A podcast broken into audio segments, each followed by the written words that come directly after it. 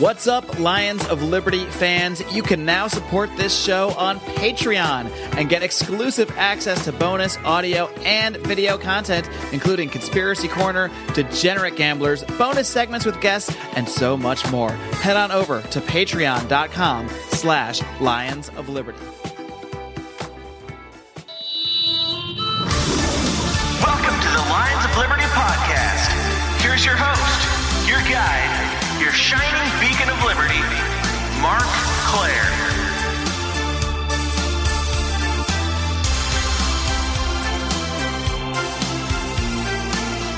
What up, Lions? Welcome back to another edition of the original OG flagship Lions of Liberty podcast, hosted by yours truly each and every Monday. And of course, it's not just me here at Lions of Liberty. This coming and every Wednesday, you get Brian McWilliams bringing you your weekly shot of comedy, culture, and liberty with Electric Liberty Land, as well as John OD Odermatt wrapping things up every single Friday on Felony Friday. And boy, did he have an amazing interview with Juanita Broaddrick, uh, one of Bill Clinton's many, many accusers, but maybe the one who has gone into the most detail about their incident uh, with the former president. So uh, that is really an incredible interview that you just have to listen to. And you can not only listen to that interview, you can see that interview because John actually did record that in video, but that is only available to people that sign up over at our Patreon, which you can find at patreon.com slash Lions of Liberty because the Lions of Liberty Pride is moving itself all the way over to Patreon. And trust me, it is going to be a much better experience. If you're already in the Pride, please do cancel your Podbean account and sign up over at Patreon. And if you haven't joined the Pride yet, well, what are you waiting for? This is the perfect time. Many of you support many other different podcasts out there, libertarian and otherwise, or just different creators in general. And if you already have a Patreon account, it's as simple as clicking that button. So please do check out what we're doing on Patreon. We're really looking to raise some more funds to uh, not only pay for our trip to PorcFest, but just five days later, John Odermatt and myself are going to head to the Libertarian National Convention in New Orleans. We're also going to be attending the big Mises Caucus event put on by our friend Michael Heise. That's going to feature people like Tom Woods, uh, Michael Boldin, Eric July, and Backwordz. It's going to be awesome. We are so excited to go there and cover this event for you guys. So any little bit helps. Uh, we have many, many rewards, many, many goals. You can find it all over at patreon.com slash Lions of Liberty. Uh, now to get down to business for this show, this is the 347th episode of this program, and you can find today's show notes over at lionsofliberty.com slash 347. Very excited about today's guest, who I was able to get on the fly. I actually had a great interview with Stephen Clyde of the uh, Peace and Liberty podcast. I will bring that to, interview to you one way or another, but I did have technical difficulties this week. My MacBook is in the shop, and with it, that interview. So uh, we will either recover it eventually, or uh, we'll redo it. He's offered to redo it because he's a great guy. But check out the Peace and Liberty podcast in the meantime. But luckily, on the fly, I was able to get a very special guest from across the pond. So let's check it out. Hi, my guest today is the chair of the Dutch Libertarian Party in the Netherlands. I'm very pleased to welcome Mr. Robert Valentine. Robert, are you ready to roar? Let's rock and roll. All right, we can roar, we can rock, we can roll, we can do it all. and uh, Robert, we'll discuss more about um, how you came into your role in the Dutch Libertarian Party and uh, sort of the state of liberty in the Netherlands in a bit. But first, I want to learn a little bit more about you. So why don't you start by just discussing how you first became interested in the ideas of liberty? Uh, well, I think I've always been uh, um, politically, you know, interested and not really active, but always uh, watching the geopolitical, um, um, um, how you say that, stuff going on in the world.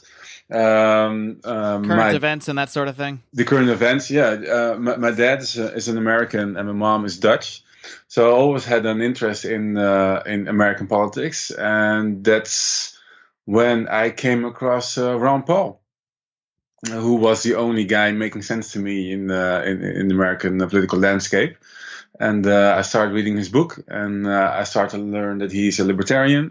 I learned he's a libertarian, uh, and I, uh, I, I, I then tried to uh, seek out uh, uh, the Libertarian Party in the Netherlands, see if there was one here, and there was. So uh, I joined them. The rest is history. So when you first learned about Ron Paul, uh, were you normally following like the American political scene over there in the Netherlands, or did you just kind of happen to come upon like a YouTube video or something like that?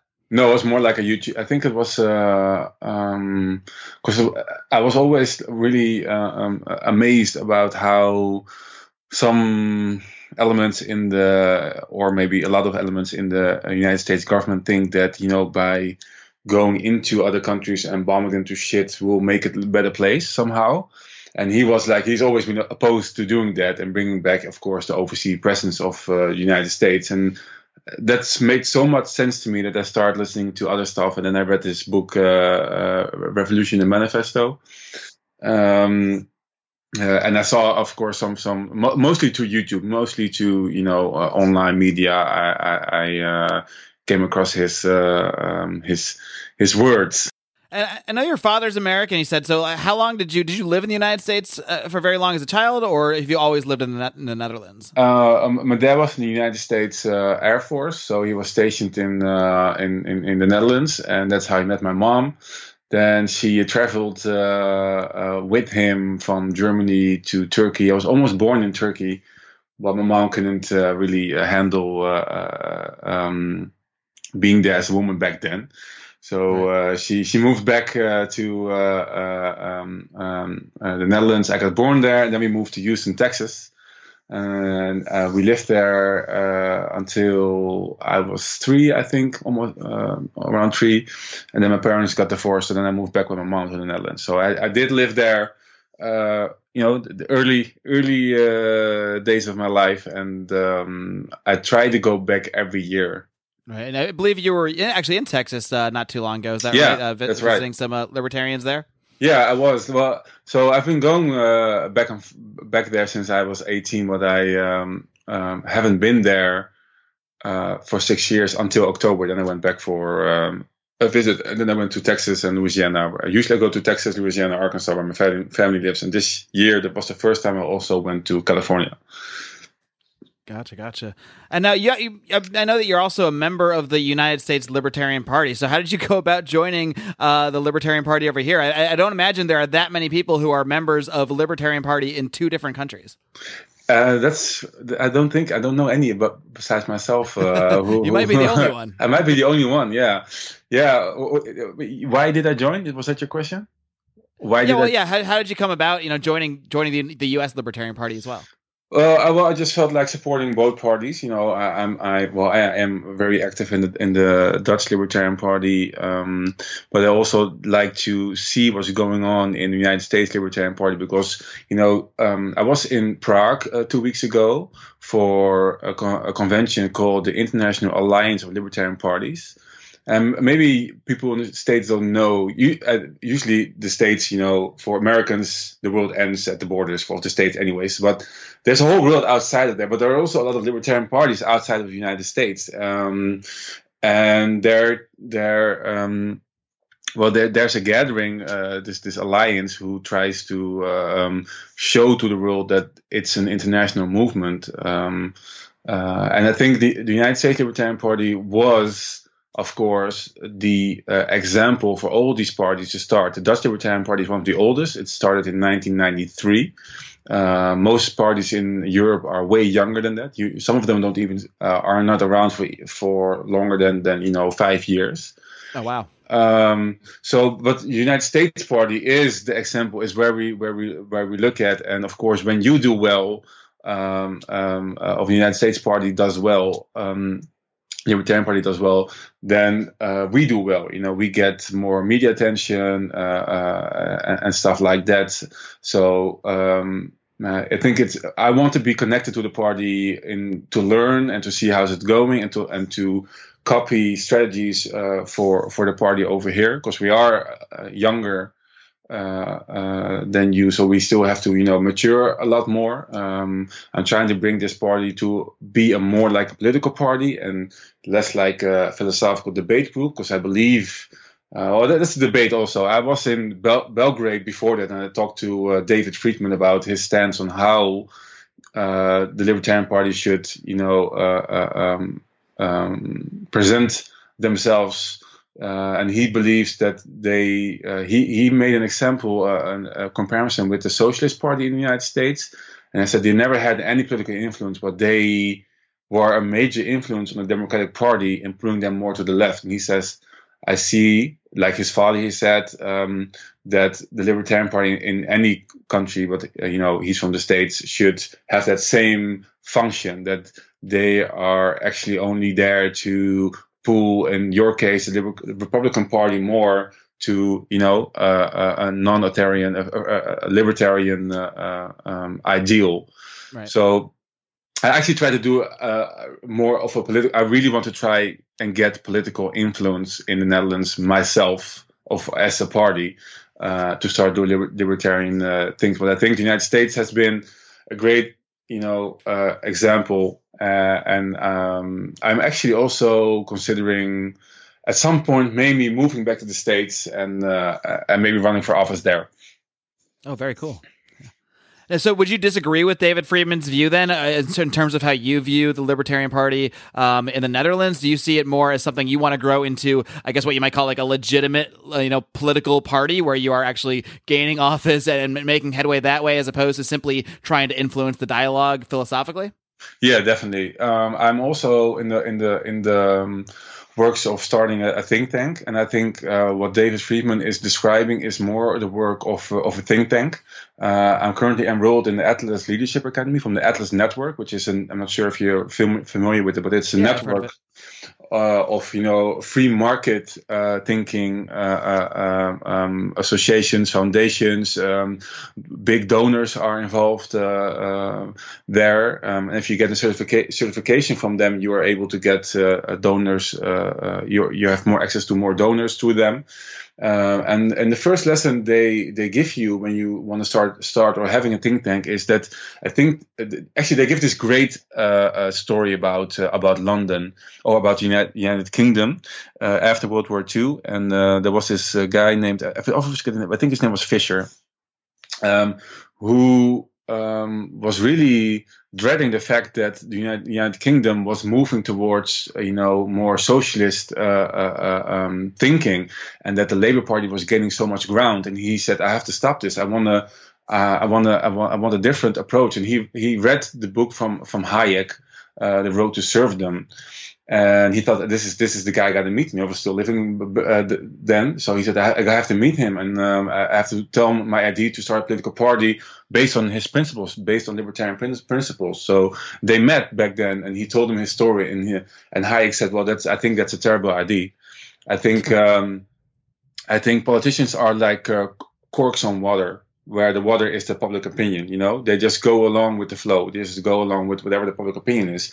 You need to change the climate of ideas. You know, and this is the, this is a thing a think tank does. That's so. This guy, this Fisher, he started the um, um, Institute of Economic Affairs. You know, the first uh, free market think tank in the United Kingdom and you know they believe that, that, that what he did with this think tank and the research he did and and and, and you know the lobbying he did made way for Margaret Thatcher to come to power. And then in turn she you know she reversed a lot of the the, the nationalizations and, and she uh, um, she made the country you know uh, a, a, bit more freer than it was before. So i think what David Friedman was describing uh, um, um, i see that more something to do uh, uh, the job of a think tank. And I think the right. political party uh, needs to uh, have political. That's why a political party. You know, the, the, uh, else you can you can t- change the whole uh, organization and put and change into a think tank and and campaigning campaigning in a different wise. But you, you we over here and you too spend a lot of time and effort on getting ballot access and you know running campaigns which which uh, I think needs to have a return on investment. Now, if you don't want to have office, you can spend all those time and efforts on doing other stuff and getting people, in reaching people. But as long as you're a political party, try to get you know political office, which is a little bit more easier also in the United States because you have so many elected officials on lower levels. You know, our first possibility for getting elected is uh, city council. Uh-huh. But on the other hand, uh, uh, um, uh, there's no. The system is also that like for Congress, if you get 0.7 percent of the votes, then you have a seat in Congress. So um, the the levels to get elected are like more on a higher level, but to get there is relatively more easy than the United States. Wait, so uh, what was that again? You said if, if you get 0.7 percent of the vote, you can be in Congress. Is that right? Yeah. So we don't have the district system you have in the United States. You know, where you have a, a you know a congressman which is from your from, from your district, Right. but we just we have like uh, um, national lists. Every party makes a list of people they um, uh, uh, they want to run for what we call parliament, actually, which is equivalent to your you know to your Congress. Right. And so all the votes are collected, and then they decide they see how many people voted, and they just divide that number by 150, the amount of seats we have in, in Parliament, and uh, the, that amount of votes uh, is what the, is what the uh, uh, it, it takes to get a, a seat in Parliament, which makes you know 100 divided by 150 is like 0.6777 i think so yeah only 0.7 percent is needed here to uh, to get a seat in uh, in parliament or your congress equi- equivalent Wow, that is a ve- that is a very different system. it is yeah So, do you are there actual uh, Libertarian Party members that have, have been able to get into Congress through that system, or Congress? I'm, I'm sorry, Parliament in that system? No, no, unfortunately not. And I think most of it uh, is due because we we um, well here I think that the climate is way more state status than in the United States. Like like you said, I was in the States in October, and it has been six years since the last time I was there. So it was also the first time I went back since like officially becoming like libertarian or you know being affiliated with the Libertarian Party and having a position there.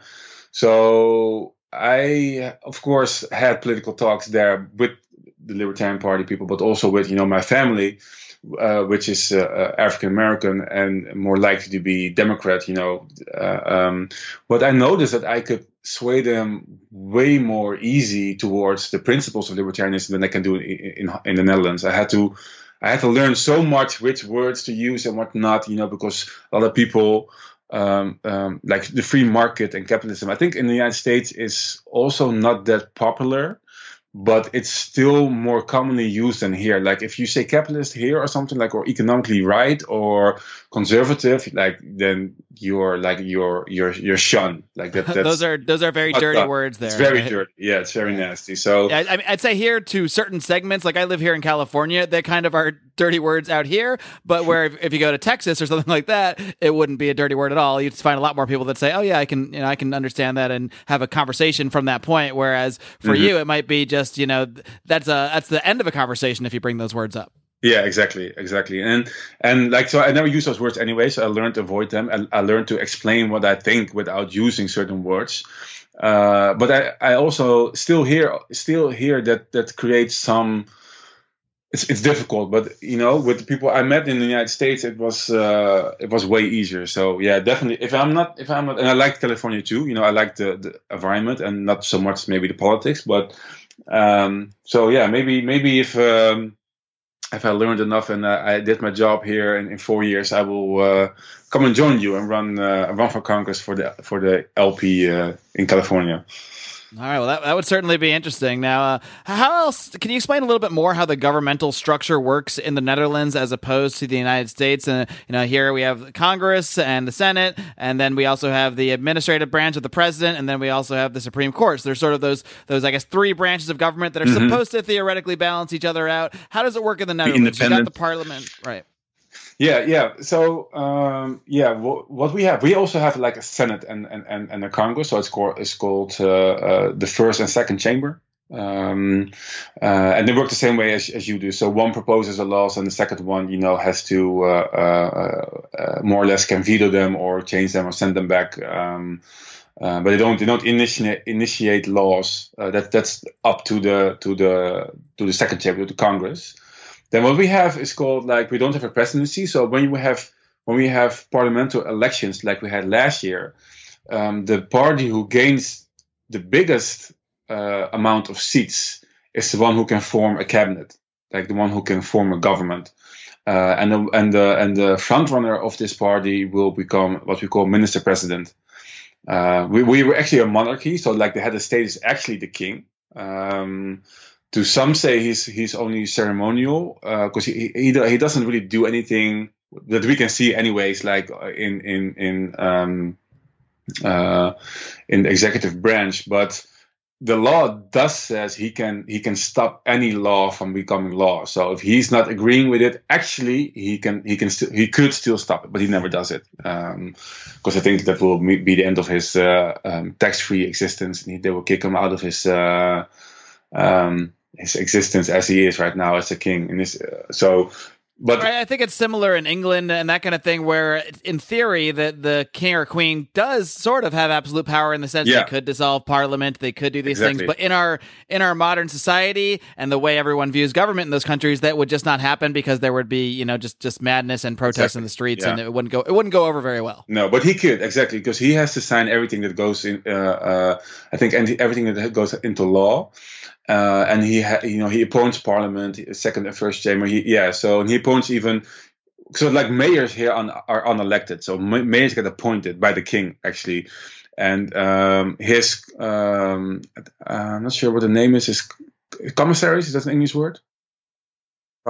Yeah, so the commissaries of the king, uh, they appoint the the uh, the mayor. So it's really yeah, medieval. Like we had a change in in in from Queen to King. Uh, was it four or five years ago? And it was this whole ceremony. I, I had to laugh with a friend of mine. It looked so medieval. Like this guy, when when the king came up, like this guy had this big staff and he stomped the floor three times and he, and he said the king, and then he came in. It was like totally medieval. But it, so, it, kind of blows your mind that there are still uh, places all over the world where this is still a thing is. in 2018. It is, and you know the last time that happened. So when our queen came to power, there were riots everywhere. So, you know, we're getting a really docile bunch over here in, in, in Europe where we do not oppose the state and it's, it's, it's, it's, you know, it's agents anymore. Uh, so, um, yeah, that it's, it's really weird. But so we, but after like how it works here is that, um, so the biggest party has to has to make a cabinet, but you can only do that with like if you have a majority in, in the second chamber, so 75 seats at least.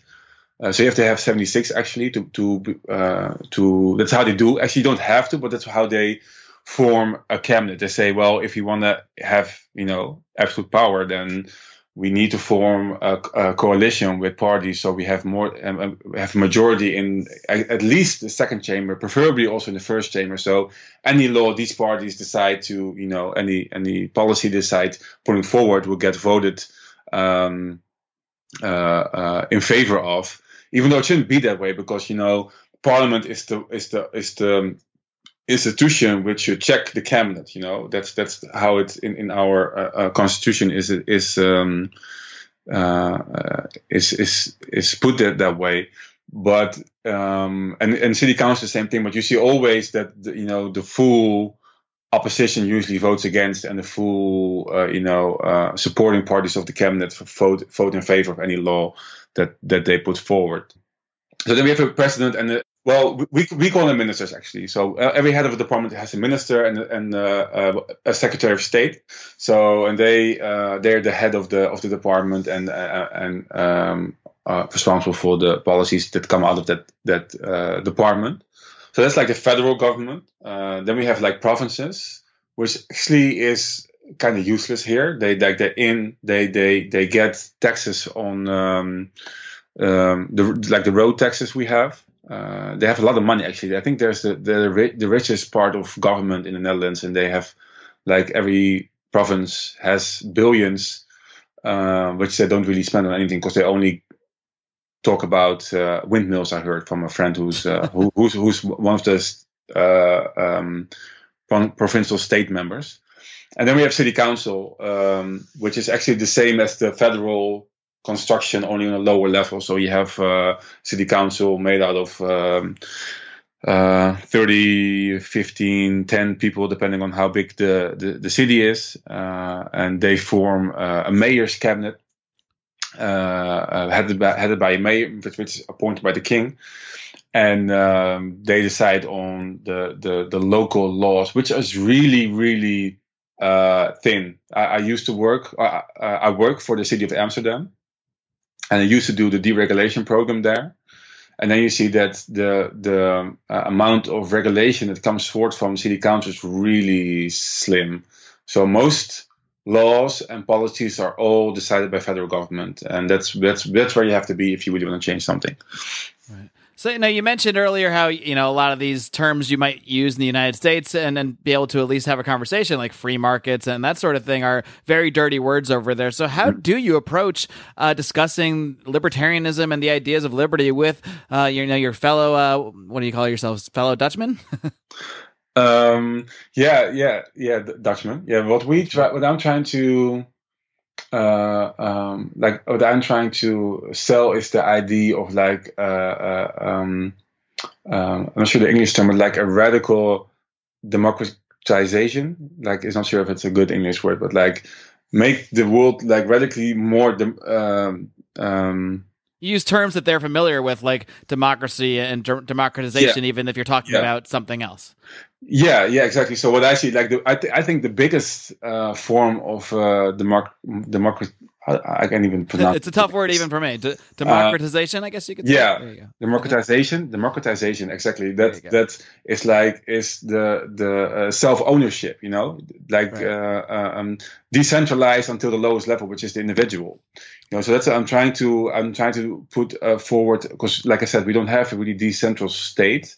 So, and I think if you have, you know, more competition at a state level, that will be beneficial for us. So if we can have like Amsterdam and Rotterdam competing against each other uh, for for you know uh, which for, for for the favor of, uh, of of the Dutchman, then that will be an, an upgrade. So I'm trying to um, sell the idea of uh, of, of, decentralization, uh, uh, where we as a society get more more say in what in, in what laws and policies come forward. Um, and of course, the, the the, the the best way of, decentralization is to is to the individual, so you can make up your own mind. But that's that's that's one of the angles I try to. Uh, uh, uh, um, spin also like we want to not like a, a top down but a bottom up uh, society and democracy where we as a people decide what uh, uh, how we want to uh, spend spend our days and uh, our money and how we um, live our lives and not you know a bureaucratic state. Bureaucracy is also always bad. And actually i try to change i, sh- I try to shift because you know libertarians are inherently against the state but here being against the state is like being like a lunatic. Like they don't, okay. they, they can't imagine having anything uh, without the state. And I always have to. I'm, I'm, I'm thinking. I'm sorry, but I'm thinking on the stop defending the United States because they're always being picked on. And I think if you look at the numbers, you know, the United States is. Well, you, you're you're digressing in, in, in liberty and freedom the last decades, and also in prosperity uh, uh as a result of that. Uh, but I cannot, I cannot sell this idea to, you know, uh, I have to really talk long to people to get them to this notion that yes, there's a big, big inequality, but if you look at what what is considered poor in the United States, the poor in the United States are well more are better off than the poor in Germany, you know, which is considered a very nice example of of of of, of uh, European uh, democracy. Um, I cannot I cannot even tell them that like most people who are considered poor in the United States are better off than middle class in Portugal or other you know south, southern European uh, countries. So uh, I, am really trying to to to um, stop focusing on like hitting the state, but I'm I'm I'm changing the the narrative on hitting politics. You know, nobody likes politicians. Nobody does. They all hate right. politicians. So that's an easy target. You know, as I this whole political system is corrupt. Politicians are corrupt. They're only you know self-interest. We need to get rid of them. Let's do it ourselves. And not, and not so I'm not actually. I mean, that's still the state, you know, but I'm just calling it differently. And they can. It's just a it's a different way to discuss getting rid of the state without saying it, because like you said, that's going to turn so many people off, and it really speaks to how much we need to know our audience, even here yeah. in the United States. And I live in California, uh, so obviously I, I run into a lot of people that are very progressive minded, and when I have conversations with them, I can't just nail them right away with that that same language that I might use with say exactly. someone from Texas or, or someone who grew up as a Republican, I'm going to use different language, even if I'm talking about the exact same thing. So, uh, just like you're going to talk about how you want the state to have less power, but you're not going to use those terms. You're going to go after the politicians. And like I said, I don't. I think this is probably true in, in any country, everyone views the politicians as corrupt and useless. You know, somehow we don't associate that always with the state, but No. uh, you know, ultimately it is the same thing. So if you're giving the politicians less power, um, the state will get less power. So you really Exactly. are saying the same thing that any of us might say uh, when talking about these ideas, but you just have to use kind of different terms so you don't scare people off right away. Exactly. Maybe one one thing to add. I'm reading. I'm like I, I stopped reading mostly like all the all the famous books people read from Hayek and Mises and Rothbard and uh, I know uh, and maybe even newer writers uh, on libertarianism. And I, I started reading. Um, I'm now into my second book about influence, about the the psychology of persuasion, and I can all the listeners who are into the free market movement really recommend reading these books. I first read Win Bigly from from uh, Scott Adams, the Dilbert cartoonist. He wrote about uh, the Trump election and the, the tactics he used to get elected. And from that book, I learned about Robert. Uh, I think you call him Cialdini or Cialdini. Um, Uh, yeah, Robert Caldini. I Caldini, yeah, Robert- I, I might be pronouncing it wrong too. I've only read his name, so yeah, me too. So Robert, Robert uh, Cialdini, and uh, he wrote the book Influence, which is considered one of the best, or maybe the best book on persuasion. And I can really recommend uh, free market, uh, uh, you know, uh, warriors to to read this and see what does it take to persuade people. Because facts and figures, unfortunately, do not do the trick. If fact and figures would do the trick, the Libertarian Party will be the biggest party in the United States already by years. Right. I- I, find facts and figures can only really um, solidify a position someone already has, but they're not going to change people's entire you know perception of, of how they view things. People come into things with certain thoughts, certain emotional feelings about how things yes. should be. Right. Certain biases, and if if they see facts that don't line up with those, they're just going to simply put them to the side. They're not Exactly. usually going to be influenced by them. Exactly. Yeah. So this, I think, this is the, the biggest. This is what I'm trying to. I had, I had, we had our, our Congress today. Our, I mean, our uh, uh, our convention today. Uh, we call it Congress, but it's a convention, uh, a national convention, uh, uh, which is relatively small. But I, I try to repeat this message every time I'm, I, I, I, have one and I speak to people. We need to focus on how to persuade people and and, and realize what you were saying. You know that it doesn't. Uh, they just put aside all your facts and figures if it doesn't align with their identity, with with what they've learned in the past. So we need to get past that, and those books will help you do that. Right. And I think it's the, the biggest battle for libertarians is to try to get over this idea of winning arguments and Yes. like winning battles with people because when you come into any political conversation as a battle, as an argument, you need to win, you might walk away feeling like you're smart and you're you're smarter than your debate opponent, but you didn't change their mind. So what's the point? You're, you mm-hmm. haven't actually gotten anywhere. And we really need to focus more on how we can actually persuade people to view things from our point of view and and ultimately change the way they see things, change their filter on, on the world. And and at that point, maybe they'll start liking those same facts and figures, but one has to come before the other. Definitely. Well, very cool, Robert. It's been really great talking to you and, and learning a little bit more about uh, you know how things work in the Netherlands. I'm always interested in in seeing how these ideas sort of spread and translate in different countries, and that's something I definitely want to explore more as a as I go along here on this podcast journey. So it's been really great speaking to you. I'm sure we'll, we'll keep in touch, and uh, yeah, we'll definitely have to, uh, especially if you end up coming out back out here in California, we'll definitely have to uh, to hook up and talk a bit more. Definitely. Yeah. Thanks for having me. Uh, enjoyed uh, talking to you.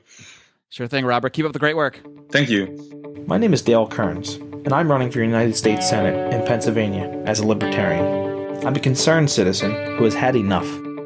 I work as a project manager for an electrical contractor in southeastern Pennsylvania. There, I manage large commercial and industrial projects. I'm a husband and a father of two energetic little girls. I'm running to advocate for a society where my girls have more liberty, not less. Will you support our campaign? Unlike my competitors, I'm not a career politician. I don't have millionaire and billionaire donors. I'm running for Senate in Pennsylvania because I want to take the message to Washington that we want government out of our lives. Will you let me be your voice? Let me be the voice that says, we will not walk quietly down the road to serfdom. The voice that says, we need free market solutions. The voice that says, we need to end the failed war on drugs. The voice who will fight for the forgotten man, non-violent offenders wasting away in prison, and addicts who are afraid to speak up and seek the help they need. We are seeking members for our campaign team. I encourage you to apply. We need donations to help us spread the message of liberty across the state. We can go on hoping for liberty to happen, or we can fight together. I hope you choose the latter and join me today. Find out more at dalekerns.com. Paid for by Dale Kerns for office.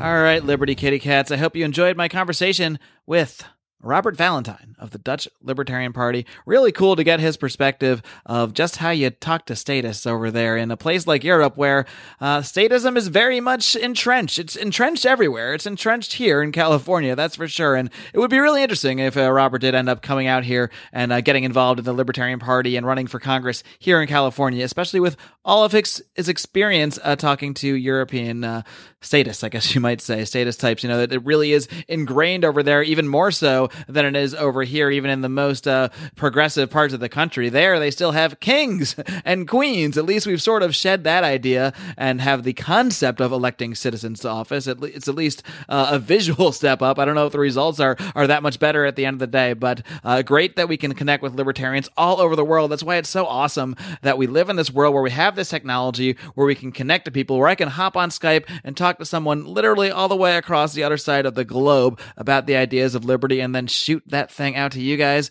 And this is all made possible by our supporters, the Lions of Liberty Pride. Uh, our many of you know we did have our program through Podbean, our old podcast host. We are migrating off there and launching on Patreon. We've already got some great content up on Patreon, as I mentioned uh, at the top of the show, and we're going to be rolling out more video content, which you weren't really able to do through Podbean before. So I'm really excited to bring you guys some great stuff going forward here. Uh, like I said at the top of the show, John Odermatt has his incredible interview, interview with uh, Juanita In video for Patreon subscribers only. So be sure to head over to patreon.com slash Lions of Liberty. We're trying to finish gathering funds so that John Odermatt and I can go to the LNC uh, in New Orleans and cover the Libertarian National Convention, get some interviews with you on the ground. We're planning to really utilize a lot of the features that we have on Patreon. We have this, uh, we can do live streams. We can, uh, they have this lens feature where it's kind of like a Snapchat, so we could send you guys little videos and stuff like that. And that's the, that's the kind of things we're going to be doing going forward, getting a lot more creative, more so than just the simple audio podcast that you've been doing. Of course, you'll still be getting all the great stuff we've been doing over the last year plus of the Lions of Liberty Pride. Our conspiracy corners, we'll be doing another one of those in a few weeks. Uh, League of Liberty, we're going to be doing a live League of Liberty at PorcFest. Again, the only reason we have the funds to get out there to PorcFest in New Hampshire, the only reasons we have the funds to do what we need to do to provide video content, the only reason we have any of this stuff is because of our supporters. And even if you don't support the show financially, I mean, really just listening helps us, just getting us those downloads, just sharing the show, telling your friends about it. Uh, these are all the reasons that we continue to do this program when we know that people are continuing to get these ideas in front of them. Because at, at the end of the, the day, that is why we do this. We don't do this program to make a profit. We don't make any profit whatsoever. Every single dime that comes into the show goes right back into the show, uh, back into expanding this conversation and trying to get the word out to more and more people about the ideas of liberty. Because at the end of the day, uh, whether it's over here in the United States, halfway across the world, in, in the Netherlands, the only way you're going to change the government, the only way you're going to change the laws, the only way you're going to change the way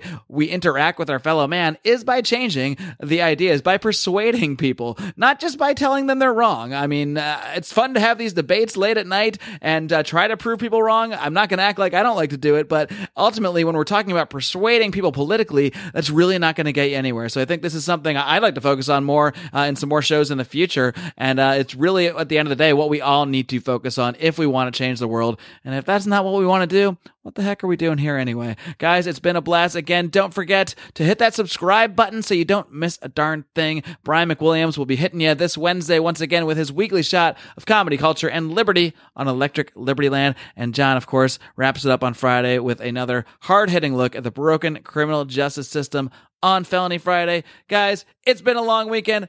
I gotta peace out. Until next time, live long and live free.